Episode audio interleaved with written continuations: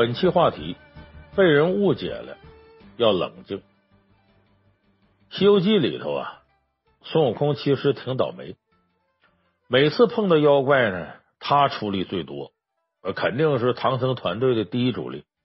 可是几乎每次打妖怪，这孙悟空都会被误解。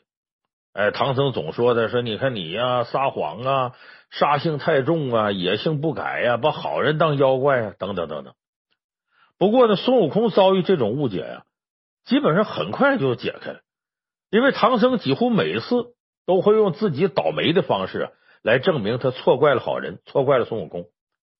所以每次这误解被解开的时候呢，我们看《西游记》的人呢，呃，其实也会觉得大快人心。可以说，这个被误解是一件比挨打还让人感觉到不舒服的事儿。而且孙悟空的误解，他好证明，因为他呢火眼金睛，本事也大。可是像我们凡夫俗子啊，有时候遭遇到误解就不那么好证明了。甚至很多时候，你被人误解了，你根本都解释不了，证明不了。那么这个时候，我们该怎么办呢？今天咱们就说说怎么样运用自己的情商来化解这样的误解。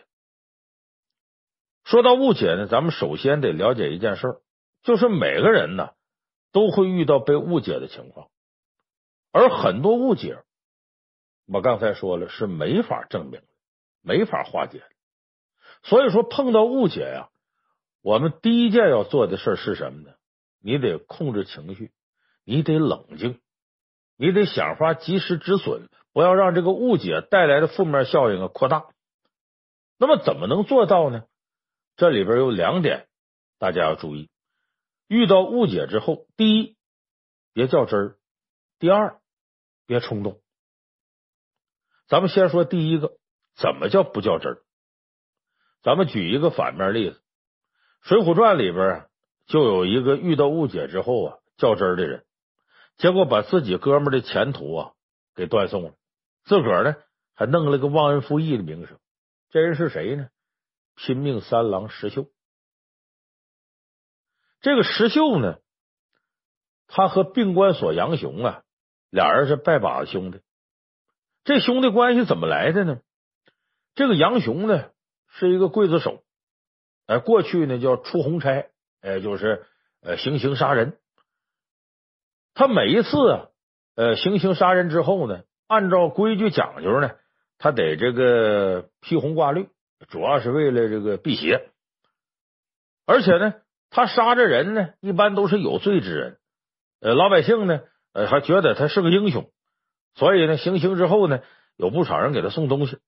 结果有一天呢，他在这个行刑之后披红挂绿回来的路上，让一群无赖给围住了。哎，这些人呢，呃，借着酒劲儿啊，呃，想拿点东西。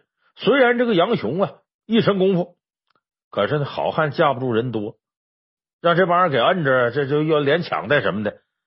这回呢，石秀赶这时候出现了。那时候石秀呢跟杨雄不认识，但是一看呢，杨雄遇到这种困境呢，他上去稀里哗啦，石秀功夫也好啊，把这帮无赖给打跑了，解了杨雄之围。所以这杨雄呢挺感激石秀，这么这俩人呢，呃，越聊越投机，就拜把子成了这个异姓兄弟。那么成了兄弟之后呢，呃，石秀呢就暂时住在杨雄家里头，因为石秀这会儿挺落魄，呃，砍柴卖柴为生，挺困顿的。杨雄就让他住自个儿家里。那么杨雄呢，他家里有个老婆，他老婆叫潘巧云，长得非常漂亮。你看这邪了门了，《水浒》里边啊。说这女的基本没什么好人啊，就几个正面人物，你像母夜叉孙二娘、母大虫顾大嫂，这都打家劫舍、凶神恶煞。你等一般妇女呢，多少都不怎么干净，尤其是这不干净的妇女，多数都姓潘。你看潘金莲、潘巧云，结果石秀呢，在他家住时候就发现这潘巧云呢不守妇道，因为杨雄呢一个月呀得有半个月不在家里头，在衙门里当差值班。在这个时间段里呢，潘巧云呢就和一个叫裴如海的和尚啊，俩人勾搭上了。这个和尚想了个办法，他雇了一个头陀敲木鱼儿，哎，晚上呢，在这个潘巧云后门那块转悠，一看那边给暗号了，这头陀就敲木鱼儿，这和尚就来呀，趁杨雄不在家，哎，跑到人家里跟潘巧云乱搞。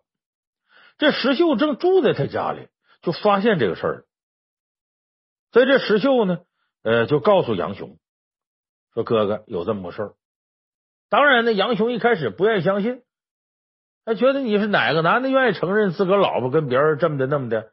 谁我就告诉他说：“你要不信呐，呃，咱俩赶个晚上捉奸。”哎，你就说你不回去，完了晚上咱回去，你看准能逮着。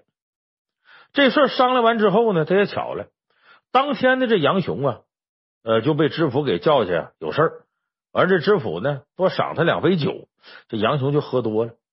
你看喝多了，心里还装着这个事儿，这心里就有气儿。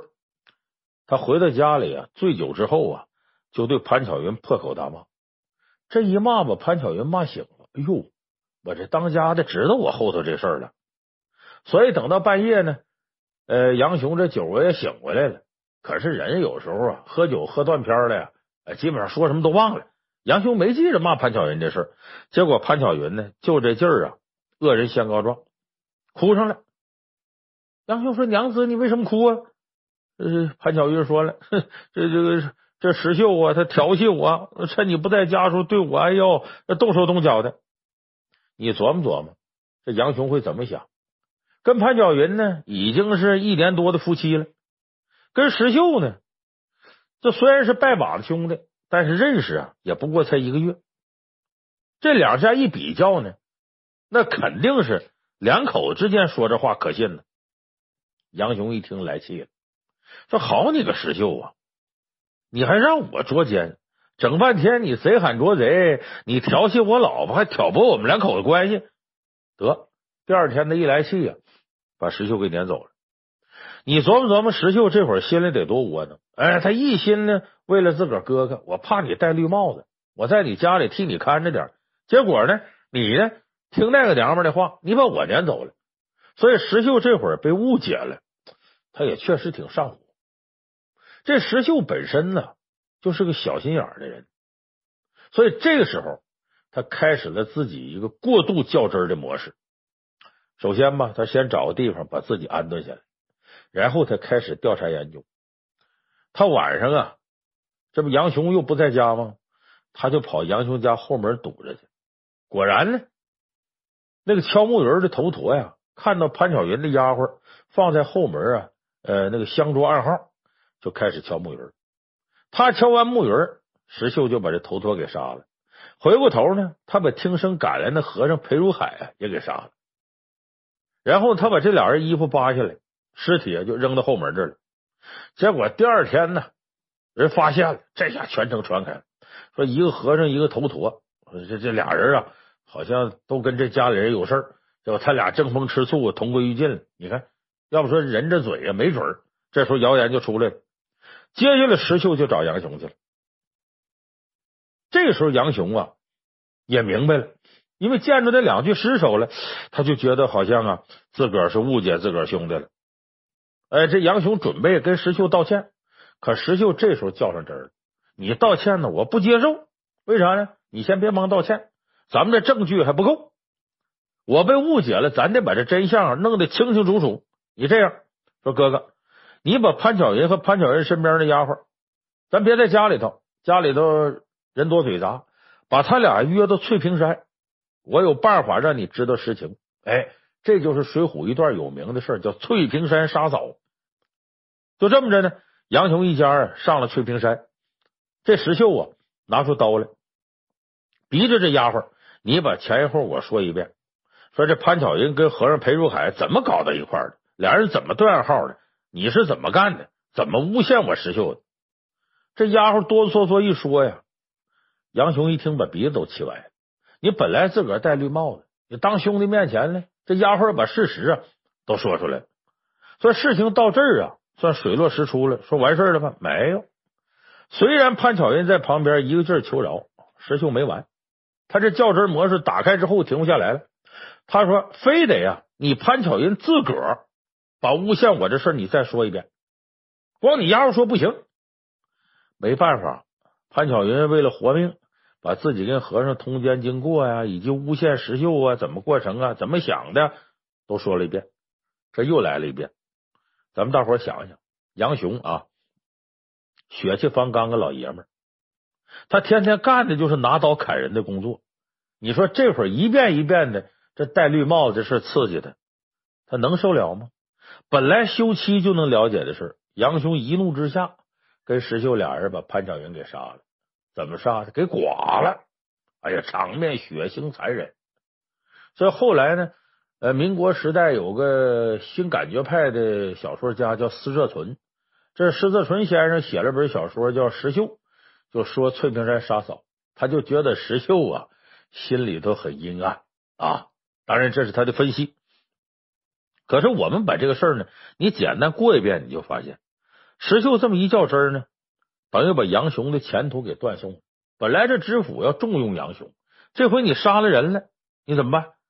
所以杨雄杀完人呢，连家财也不要了，卷了点首饰啊，就很狼狈，跟杨雄俩人、跟石秀俩人就投奔梁山去，所以自个儿前途断送了。那么说石秀。在这个事儿上还落了个忘恩负义名声，为啥呢？因为石秀啊救杨雄之前呢，他在这个地方和他叔叔啊卖羊卖马，结果他叔叔病死了，本钱也没了，他就沦落在这儿呢砍柴卖柴，哎，非常落魄。那么杨雄呢，他俩呢拜了把子之后呢，呃，他住在杨雄家里头，杨雄呢供他吃，供他喝，供他穿。那么，谁把这石秀从乞丐生活当中解救出来的？可不仅仅是杨雄。杨雄的老丈人，就潘巧云的父亲，收留了石秀，自己出本钱、出房子，让石秀呢做杀猪的买卖。也是他呢，就是老丈人呢，让杨雄啊把石秀留在家里头。所以说，这个潘巧云他的父亲呢，老潘头啊，是石秀的恩人。你说你把恩人唯一的闺女最后给弄杀了，死了，你想你对得起恩人吗？何况这潘巧云呢，不守妇道是不守妇道，也罪不至死，结果让你就就挖舌头就剖心窝的给剐了，这死的也太惨。所以说呢，这个石秀啊，为了解除误解，证明自己有点不择手段、不计后果。而你为了证明自己过程当中损失的东西，其实比你误解的损失还大。而且在误证明误解的过程当中啊，有时候你都忘了自个儿初衷了。石秀的初衷是什么呢？就是别让自个儿大哥戴绿帽子蒙在鼓里，是为了杨雄好。结果这一证明自个儿，哎，啥都忘了，最后反而呢把杨雄给害了。你像还有咱们看《西游记》里孙悟空，有一回唐僧啊被一个老鼠精给抓下来。这老鼠精逼着唐僧成亲，看着唐僧了。结果呢，呃，孙悟空在老鼠洞里呢，发现呢有一张供奉托塔李天王的牌位，他就认定啊，这老鼠精啊是李天王的女儿。这李天王纵女行凶，上天告御状去。结果李天王不承认，说我就一个女儿，今年才七岁，怎么能绑着唐僧要结婚呢？你们胡说八道吗？是不是大闹天宫的时候咱俩打过仗？你对我怀恨在心，你报复我呀？这李天王一生气呀，把孙悟空用捆腰绳绑起来，那咱呢找玉帝告状去。孙悟空一看，较上真儿了，嘿嘿，你呀，你误解我，我得让我你付出代价。后来李天王想起来了，说当年呢，在这个人间呢，他救过一个老鼠精，这老鼠精啊就拜自己当干爹，确实有这么个事儿。李天王一想，看来我是误会孙悟空了，就要给孙悟空解开捆仙绳。孙悟空，你别别别。你捆着我，你别解开，你说明白，你再解开，要不然你别想，就他较上真儿。这时候太白金星赶紧劝大圣啊，你别较真儿了，赶紧的下去救你师傅要紧。那天上一天，地下一年，你万一耽误时间了，你这唐僧跟那小耗子再有孩子，那不就坏了吗？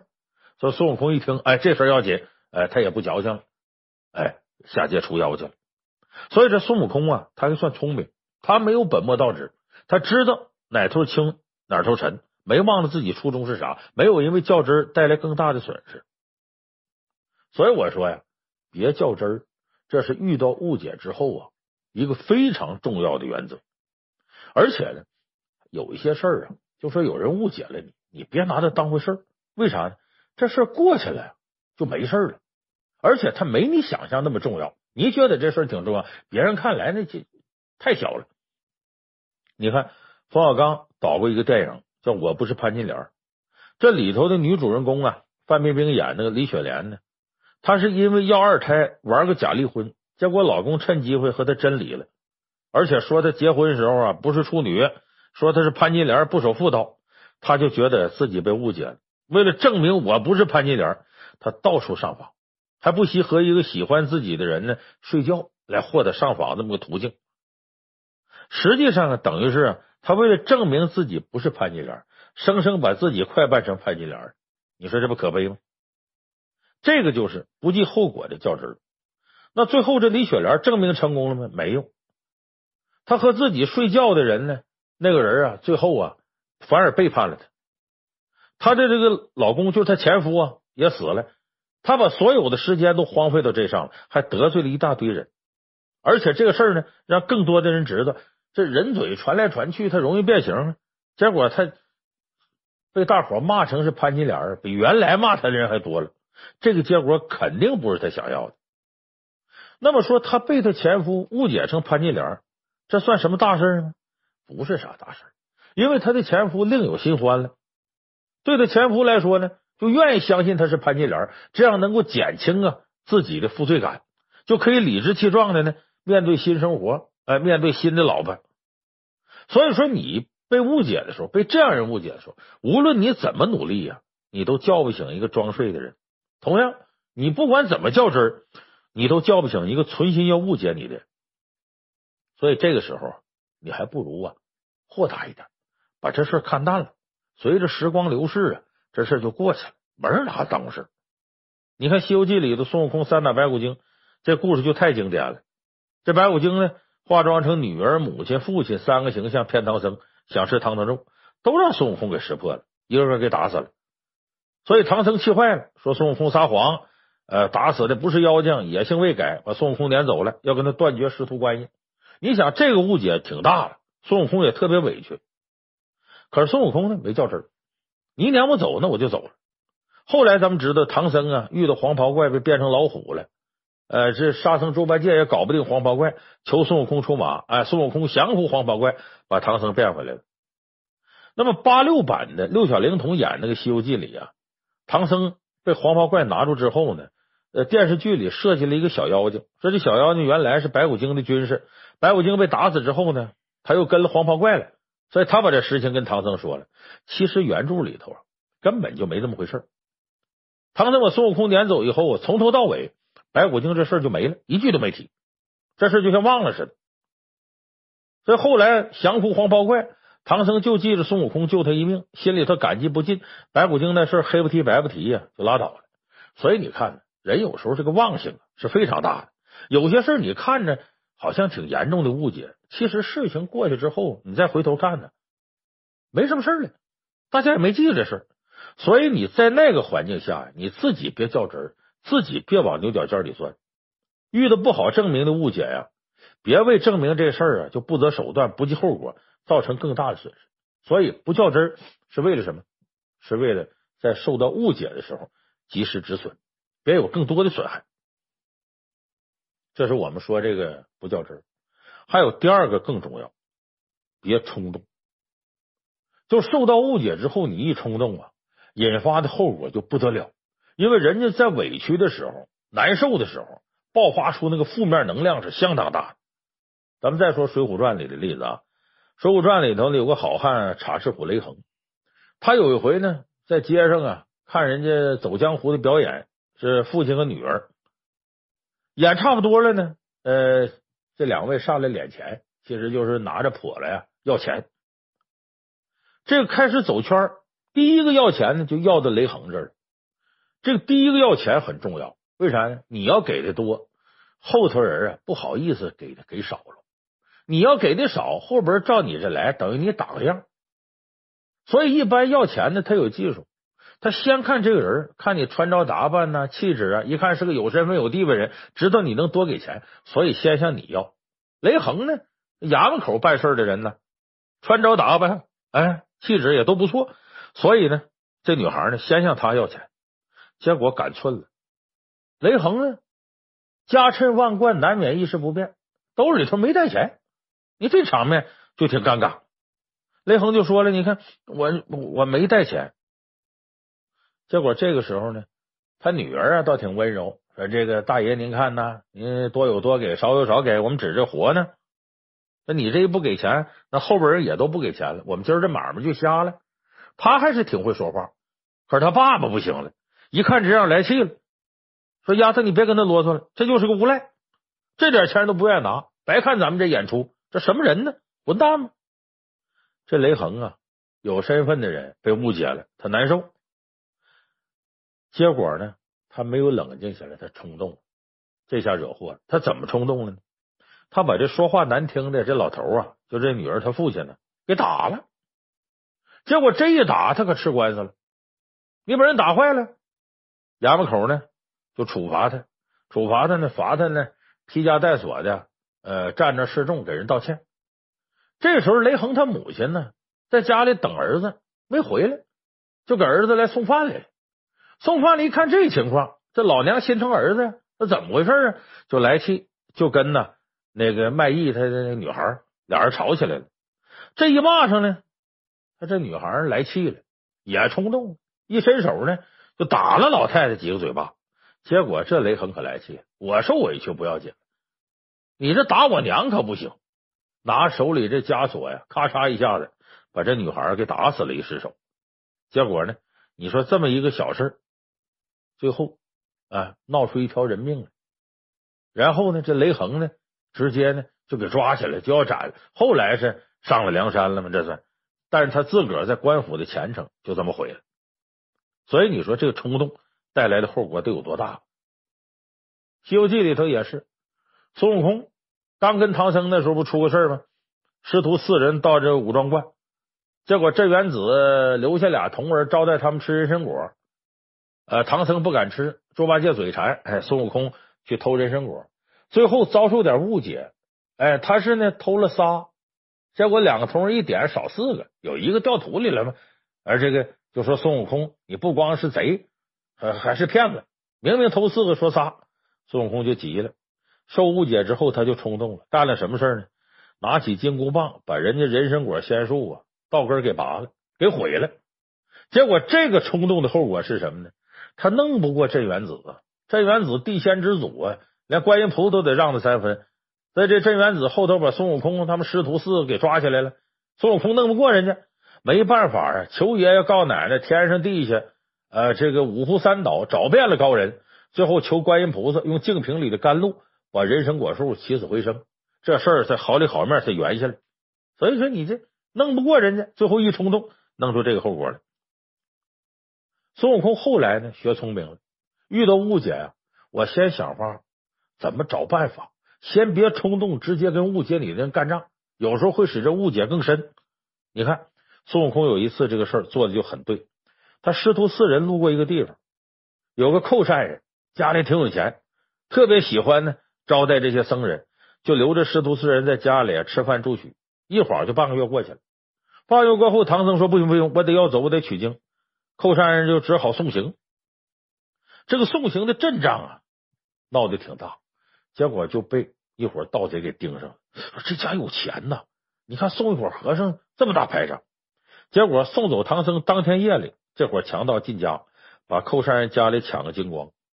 这寇山人上前阻拦呢。还被这伙强盗给杀了。就这个事儿呢，寇家人在一块商量怎么办呢？寇山人他媳妇琢磨呀，要不是为了这师徒四人呢，咱能让这盗贼盯上吗？是不是这师徒四人在咱家住半个月，把咱家家底摸清楚了，里外勾结，整一帮盗贼来劫咱们家呀？结果他一提出来，寇山人他儿子一听，对呀，这家人越琢磨越是这么回事。说这不行，咱得把这师徒四人弄回来，来这对证这个事儿。结果呢，这事儿赶巧了，他们去找这师徒四人，半道碰上了。怎么回事呢？这师徒四人呢，这不是走了吗？那会儿强盗啊，抢完寇善人家，一琢磨，说他送走这些和尚，肯定给了不少礼钱呢，咱把这和尚也劫了吧。结果这帮人呢，又去劫师徒四人，那哪是孙悟空对手？孙悟空使个定身法，把这些强盗给定住了。然后呢，呃，把这伙盗贼身上带那财宝都知道抢老寇家，咱给人送回去吧。这师徒四人又送着财宝回去，结果半道跟寇山人儿子碰上了。你看他带着老寇家的家财，这下可倒好，人赃俱获。这寇家人误解更深了。你要这搁孙悟空以前脾气，去他地！我抡起棒子先把你们打死。你们误解我，我好心好意，你们拿好心当驴肝肺。但这时候孙悟空没有，他呢知道要冷静，不能冲动，所以他先承认了。对，你们家钱是我偷的，我抢的。结果他回头干件什么事呢？因为孙悟空上下三界都能走得通，他跑到阴间去了，跑到阴曹地府呢。寇善人不被弄死了吗？他鬼魂在阴曹地府啊，请寇善人还魂。你回来跟你媳妇跟你儿子说说怎么回事。所以这一解释就都清楚了。所以孙悟空这时候啊，他碰到误解呀，没有冲动。哎，因为冲动不但解决不了问题，反而造成更大的损失。所以说呀，在人生当中很多误解呀，咱们不需要去解释。哎，你要反思一下，人家为什么误解你？如果自己身上确实没有问题，那么这事儿你想过了一阵能不能过得去？如果实在过不去呢，你再想法一点一点的去化解这误解，千万不要操之过急，千万不要过于冲动，千万不要较真过分。为了化解这误解呢，造成更大的损失，使自己陷于啊被动的境界当中。所以说白了呢，呃，当你自己做的足够好的时候，真正能误解你的人呢。那其实也是不了解你的人，也并不值得你多拿他当回事儿，所以不较真儿，不冲动，控制情绪，及时止损，这才是面对误解非常有情商的做法。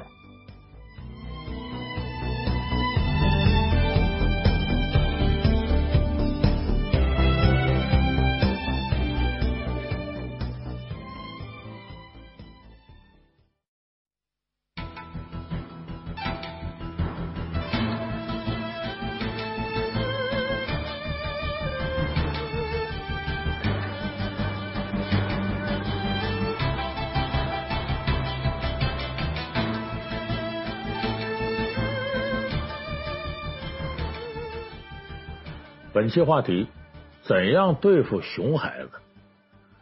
咱们很多朋友啊，在生活当中都曾经遇到过这样的烦恼。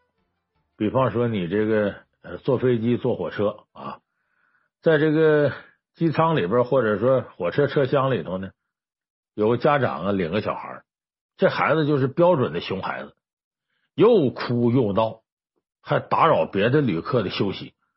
只要你在那好好坐着呢。这孩子过来又拽你裤子，又又又往你身上蹭这蹭那个，看你在那放点什么吃的，拿过来就吃。你说你能怎么说？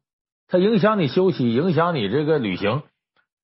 假如说你指责这孩子呀，骂两句啊，可能给人感觉你说你挺大，人家比他大好几轮，你跟他一样的。哎，你要是提示他父母管一下呢？你大家记住这一点，那个熊孩子呀。如果他父母真要是完全明事理的，一般也不会培养出熊孩子来。哎，你一说这，他父母来劲儿了。哎，你孩子那么小，你跟他一样见识干嘛呀？他还不懂事呢，他还是个孩子呢，把你噎的呀，咯搂咯搂的。尤其是呢，逢年过节，那个亲戚朋友领孩子上你家做客，更不得了。这小孩无法无天的，在你家里乱祸害。咱们家里现在一般来说都拾掇的挺干净，而且有一些工艺品在那摆着。这孩子一进屋鸡飞狗跳的，把你这个也弄打了，把那个也弄碎了。你说你怎么办？还得假装大方，没事，孩子小不懂事，我不在乎。这就嗯打落了牙往肚里吞。你还得跟亲戚朋友，就孩子他爹妈，你不能抓破脸啊。所以面对熊孩子，弄得你没招没招的。有的朋友咱们一身本事。但对付这种熊孩子，啥招都没有，只能自认倒霉。那么好，今天咱们这期四大名著情商课就给大伙说说，面对这样的熊孩子，我们应该怎么对付他？咱首先呢，得说呢，如果你要有时间有功夫，咱都知道这个熊孩子呢，你想一下子给他掰过来是不可能的。那么呢，你就顺着他的情绪呢，把他引导到一个你希望的方向去。这怎么叫顺着情绪呢？我举个例子啊，这四大名著《红楼梦》红楼梦》里边，你说贾府上熊孩子是谁呢？那要在这个贾政这些眼里看呢，贾宝玉就是个熊孩子，出生在这样的家庭。你说你不好好读四书五经，不走仕途，整天跟一帮小姑娘在一块混，今天这么的，明天那么的，那在家长眼里这就是熊孩子。而且宝玉确实不听话，就因为什么？这心尖啊，老祖宗心尖，呃，这一帮女孩捧着他，把他就给惯坏了，所以他做事呢比较任性。你看有这么一个事儿，就是秦可卿死啊，说秦可卿迎上天香楼出殡的时候，这不贾府上下都去了吗？回来的时候，你从那坟地回来呀，这到这个荣国府还有段距离呢。这帮女孩呢就都坐上车了，宝玉就想骑马。哎，你看家里这些男的骑马回来，这女的都坐车。小男孩这肯定想玩啊，想骑马玩，觉得热闹。可是他这一骑马呢，王熙凤吓坏了。为啥？王熙凤是贾府大管家，你说就这么个宝贝心尖宝玉，万一骑马摔着了或者怎么着了，马惊着了，宝玉平常也不骑马，真的，万一出点事呢，他跟着担责任。所以他就想啊，劝宝玉说：“你你别骑马，你咱一块坐车。要搁别人，哎呀，少爷，你可别骑马了，你万一出点事，你记住，说这话一般熊孩子根本听都不听的。那么王一峰有什么办法呢？”我顺着你的思路往下走，我按照你情绪的正常的进度，我来抚慰你。他说句什么呢？宝玉啊，你是高贵的人啊，像这些女孩一样啊，别跟那些男人骑马，跟我们上车。哎，宝玉一听，溜溜的跟他上车了。要说这话有什么玄机呢？您大概是忘了《红楼梦》里头贾宝玉有句很经典的话，他说：“女孩啊，都是水做的。”男人都是泥做的，我见着女孩就觉得清爽，见到男人就觉得浊臭逼人。就他心里头啊，瞧不上男人，却对女孩呢推崇备至。说你是高贵的人，跟女孩一样。哎，贾宝玉觉得这是捧他，你怎么能跟那些臭男人一样骑马呢？哎，宝玉想，可也是啊，我瞧不上他们，我跟他们一块觉得浊臭逼人，我都被污染了，不能跟他们一起。所以溜溜回来。跟王一凤一块坐车回来了，你看看，这就是顺着毛往下捋。哎，你不说这个好吗？你看，那你怎么还能这样这样？你跟我们一块吗？啊，可也是啊，顺着就过来了，而不是硬掰。你别骑马，有危险。往往这时候熊孩子根本就不听，所以你顺着他的情绪往下走，这个事儿啊，就基本上能劝成。还有一些对付熊孩子有些办法啊，你要是真有耐心的话，引导他往你自己的思路上走。孩子一般这个智商、情商都远达不到成年人程度。我给你讲一个事儿，这事儿很有意思。有个老头啊，他住在小区的一楼。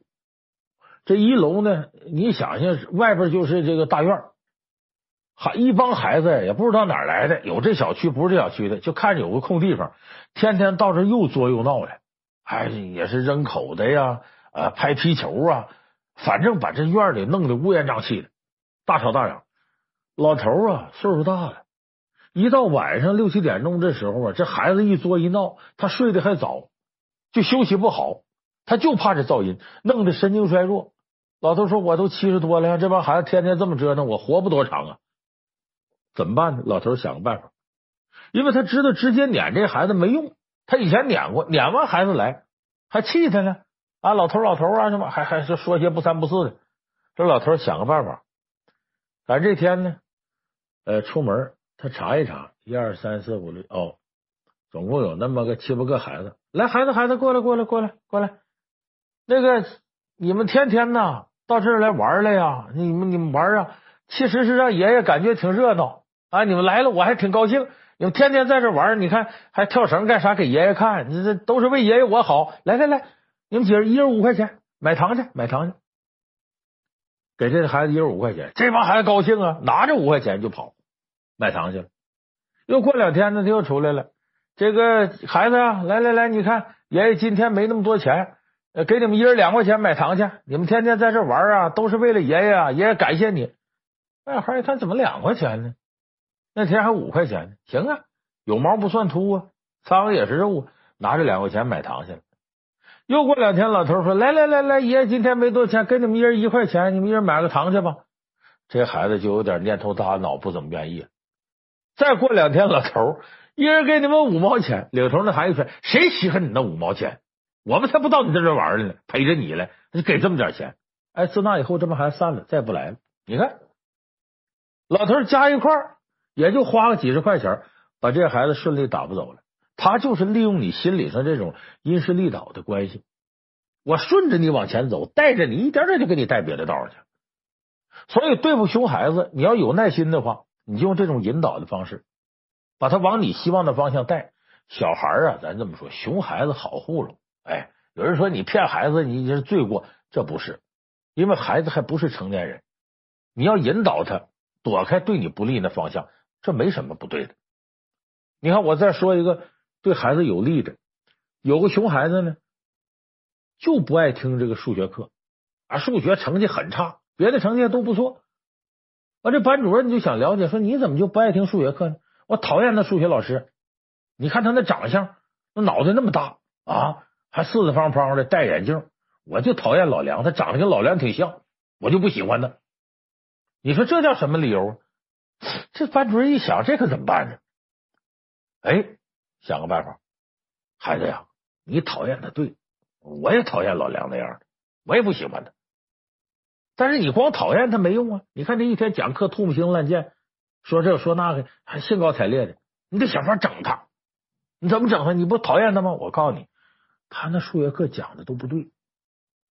你学校校长安排老师都是，你给学生讲错了，那你校长就得收拾，就得把调走。你想，你不就眼不见心不烦了吗？所以呢，你得知道他哪儿讲的不对，你挑他毛病，然后咱们告诉校长去。你你你记下笔记来，你说。他哪儿讲的不对？记好，你给我，我给你弄校长去。这孩子一听，对呀，我得整他呀，所以就得挑数学老师讲课的毛病。可是你要挑他讲课的毛病呢，你要不知道他讲啥不行。所以这孩子头天呢，认真的预习，第二天数学老师要讲的，我看看啊，我都会了，然后我看他讲的对不对，哪不对我就记下来。哎，就这么折腾了半学期，这孩子数学成绩蹭蹭蹭蹭蹭蹭，都快干到全班第一了。所以这就我说对付熊孩子，你要怎么样因势利导的顺着往前捋，这事儿就好办。当然了，有人说这个我哪有那么多耐性啊？我哪有那么多时间呢？那孩子也不是我的，我费这么大劲干嘛呀？确实是，咱们绝大多数人碰着那种啊，呃，捣蛋的孩子呀，呃，打乱你生活节奏的这样的孩子，你没有那么多耐性和时间陪着他。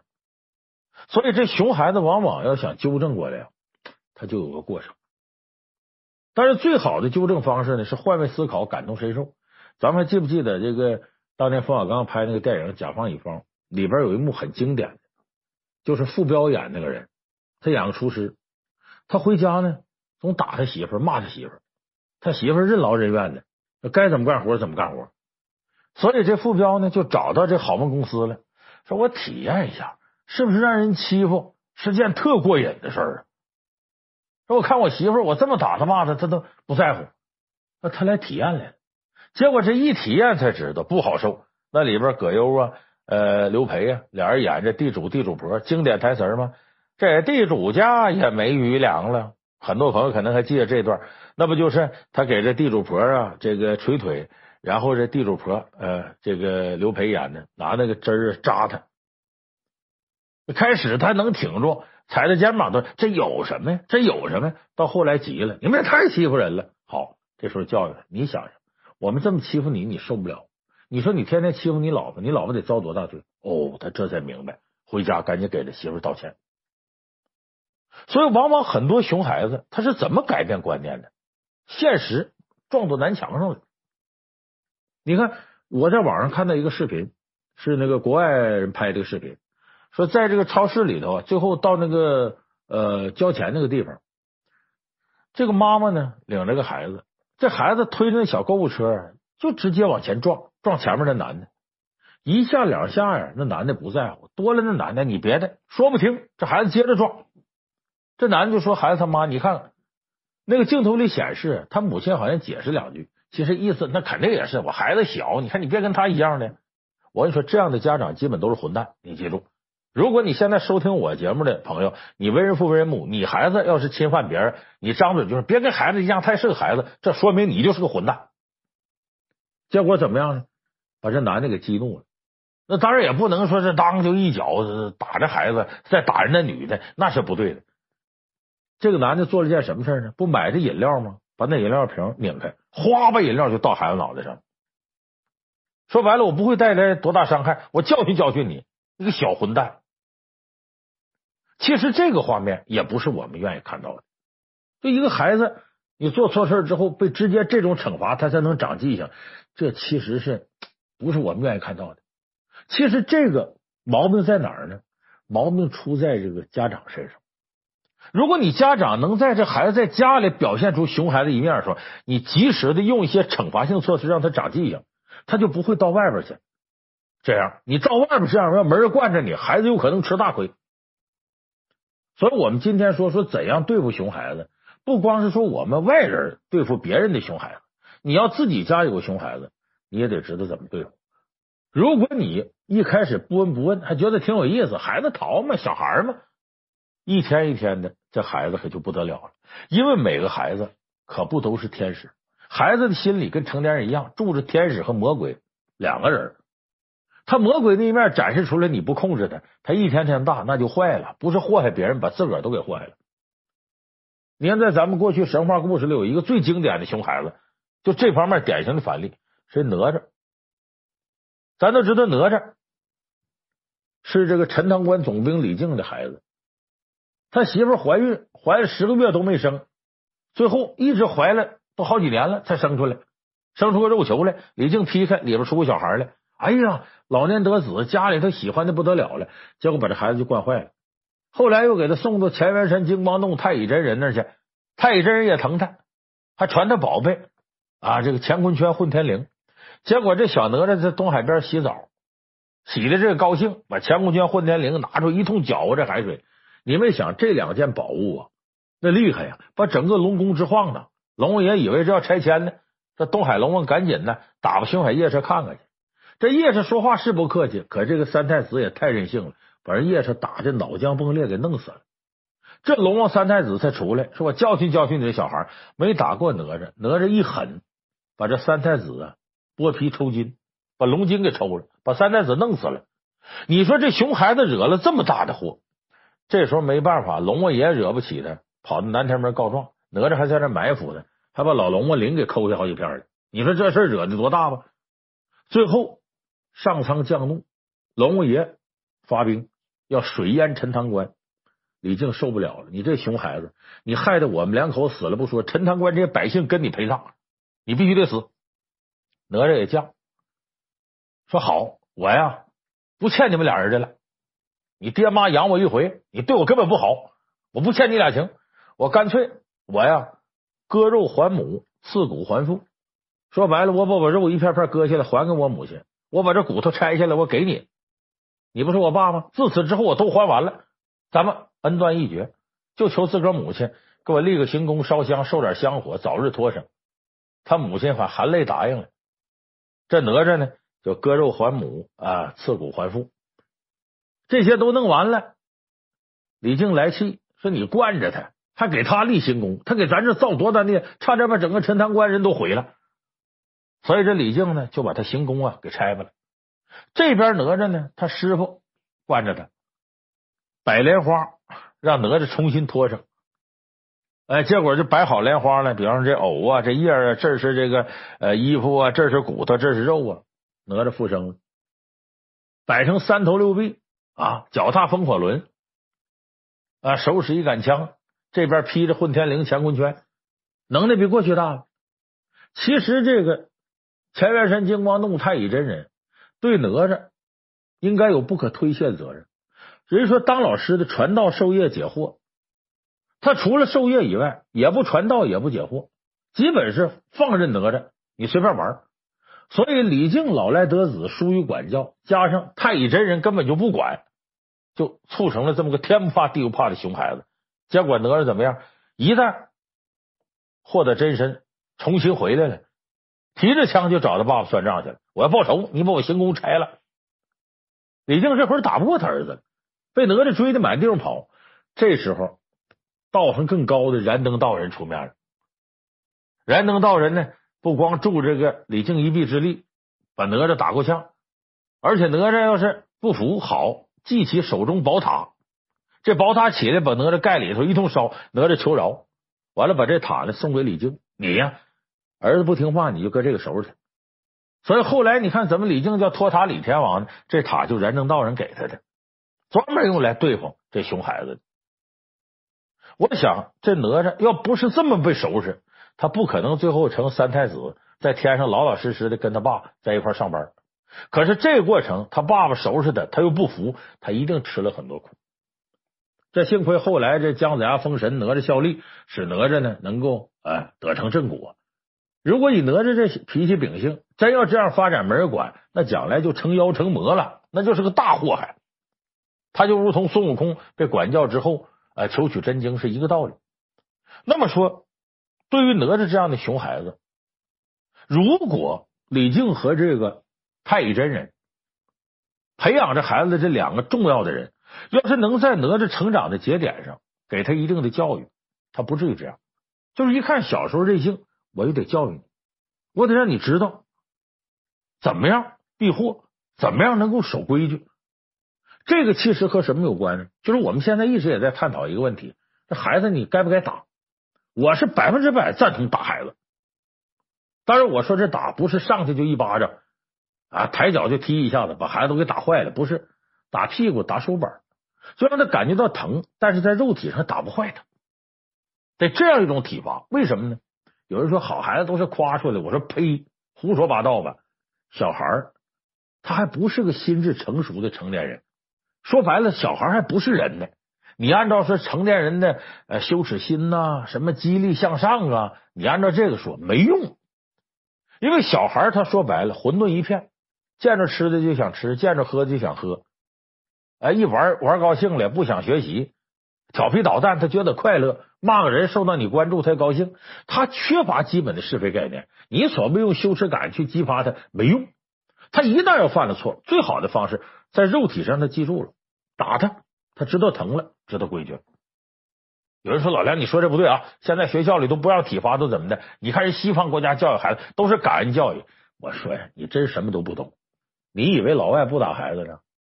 我告诉你，英国人，我到英国去看他那个小学，专门有体罚的细则，就什么情况下你可以打孩子，甚至当很多人面打。有的人说那是给孩子受到羞辱啦，给留点面子，人家可不讲这个，目的就是让孩子记住。记住这个教训，你不能再犯。当然，英国人的打孩子很有意思，他制定约法三章很细。然后老师决定要打孩子了，这有个仪式感，先得往这个学校汇报，填表。我为什么要打这孩子？比方说他站那，我用这个戒尺打他手或者打他屁股，打几下都写好了，然后把这个汇报上去。学校批了，可以让这孩子站前面准备打。往往在这过程当中，老师气儿也消了，就不想打了。而孩子呢，这么长时间提心吊胆的，又给叫到前面去，他也担心，也害怕，也感到难受，也就客观上起到了惩罚他的作用。所以经常呢，报告也都写完了，最后也没打，就打的时候特别少。但是这个过程是干嘛的？让孩子记住，你犯了错了，你必须接受惩罚，你要知道规矩。所以我想，咱们自己。对付自己的熊孩子，一定要在他毛病出现的时候及时管教，千万不能拖下拖下。哎，小孩啊，到大了就好了，他还不懂事。什么叫不懂事？一回两回不懂事，就可能一辈子不懂事。什么叫三岁看大，七岁看老？就这个道理。你看，我再举个例子，咱们关键教育孩子呢，得让孩子明白什么是规矩，自己做错的事自己要承担责任。因为咱们中国家长有时候在这点上就很差劲。比方说，小孩在屋里跑着跑，啪摔跟头，摔哭了。结果咱不少家长过去呢，使劲跺那地。哎呀，不好啊！你让孩子摔着了，你自个儿孩子走道都没走稳呢，跟地有什么关系？而且你这种说法，无形间使孩子产生一种什么感觉呢？我做错事不怨我，怨别人，是别人的事，跟我没关系，我没啥责任。澳大利亚那年发生了一场大的山火，什么原因呢？几个孩子玩火玩大了。结果把周边邻居烧了十多家，但是都没死人，财产受到很大损失。那你说小孩七八岁、八九岁没法承担刑事责任，政府就给补贴呗。但是这几个孩子家长干了什么事呢？带着这孩子把这十多家走一遍，进到家里不是鞠躬，甚至下跪，让孩子也跟着鞠躬，意思是我们错了，我们给你带来这么大损失，太对不起了，就要求自己孩子必须给人家赔礼道歉。其实这是非常好一个方式，就是不要以孩子小就推脱他责任，要在他心里养成一个什么样的思维惯性，就是我做错事了，我必须要承担责任，我要向人赔礼，向人道歉。所以他告诉孩子什么呢？你要有一种负责任的意识，你要知道规矩到底在哪。我们现在有很多家长呢，教育孩子呀，往往就是教他技能，今天考个这个证，明天考那，琴棋书画学一堆。我告诉，人没有技能，在这社会你能活下去，但是不懂规矩，寸步难行。你践踏别人，你还自己自以为是，完全不懂人世间这些人情道理。就是我们说情商低都不能再低的程度，你活都活不了。人智商低能活能混日子，但情商低你很难混日子。说为什么我们要好好听听这四大名著情商课呢？其实我们说情商的事就要从娃娃抓起，打小你就得教育他。从娃娃抓起，从哪儿抓起呢？不是打小就让他通人情世故，他做不到，而是让他知道做错的事是要受到惩罚的，做错的事是要负担责任的。你包括。我们对待别人的熊孩子，你也可以通过自己努力让他知道规矩。比方说到你家里边，一会儿打碎这，一会儿弄碎那个。这孩子一进家门，你就当他和他家长面告诉他：“孩子，这边你别来啊！这博古架上我这些工艺品要碰碎了，一件都好多钱呢，十几万、二十几万的，你可别碰啊！”这话既说给这个熊孩子，也说给他的父母听，让他父母在这时候知道约束这孩子。一旦假如说真把你个奶物件弄坏了，你别说：“哎呀，无所谓，无所谓，没事没事，我这有的是。”别顾这面子，你就心疼的不得了。哎呀，这个是老梁那年给我的，那老梁都卖房子送我这件东西。哎呀呀呀的，我怎么对得起人家？这压力一下传导到他父母了，他父母就会拿这个当回事儿，很管自己的孩子。这不是影响人家家庭和谐，而恰恰你是帮助了他父母教育这个熊孩子。所以这时候咱千万别碍于人情，碍于面子。再说孩子小，慢慢哄，但是你也别忘了。小树得砍，小孩得管。你帮着父母管孩子，给这孩子带来压力，让他勇于负责任，这其实是对这个熊孩子最大的负责任。所以我们说，对付熊孩子，必须要自己能下得了狠心，无论是对自己的熊孩子，还是对别人的熊孩子。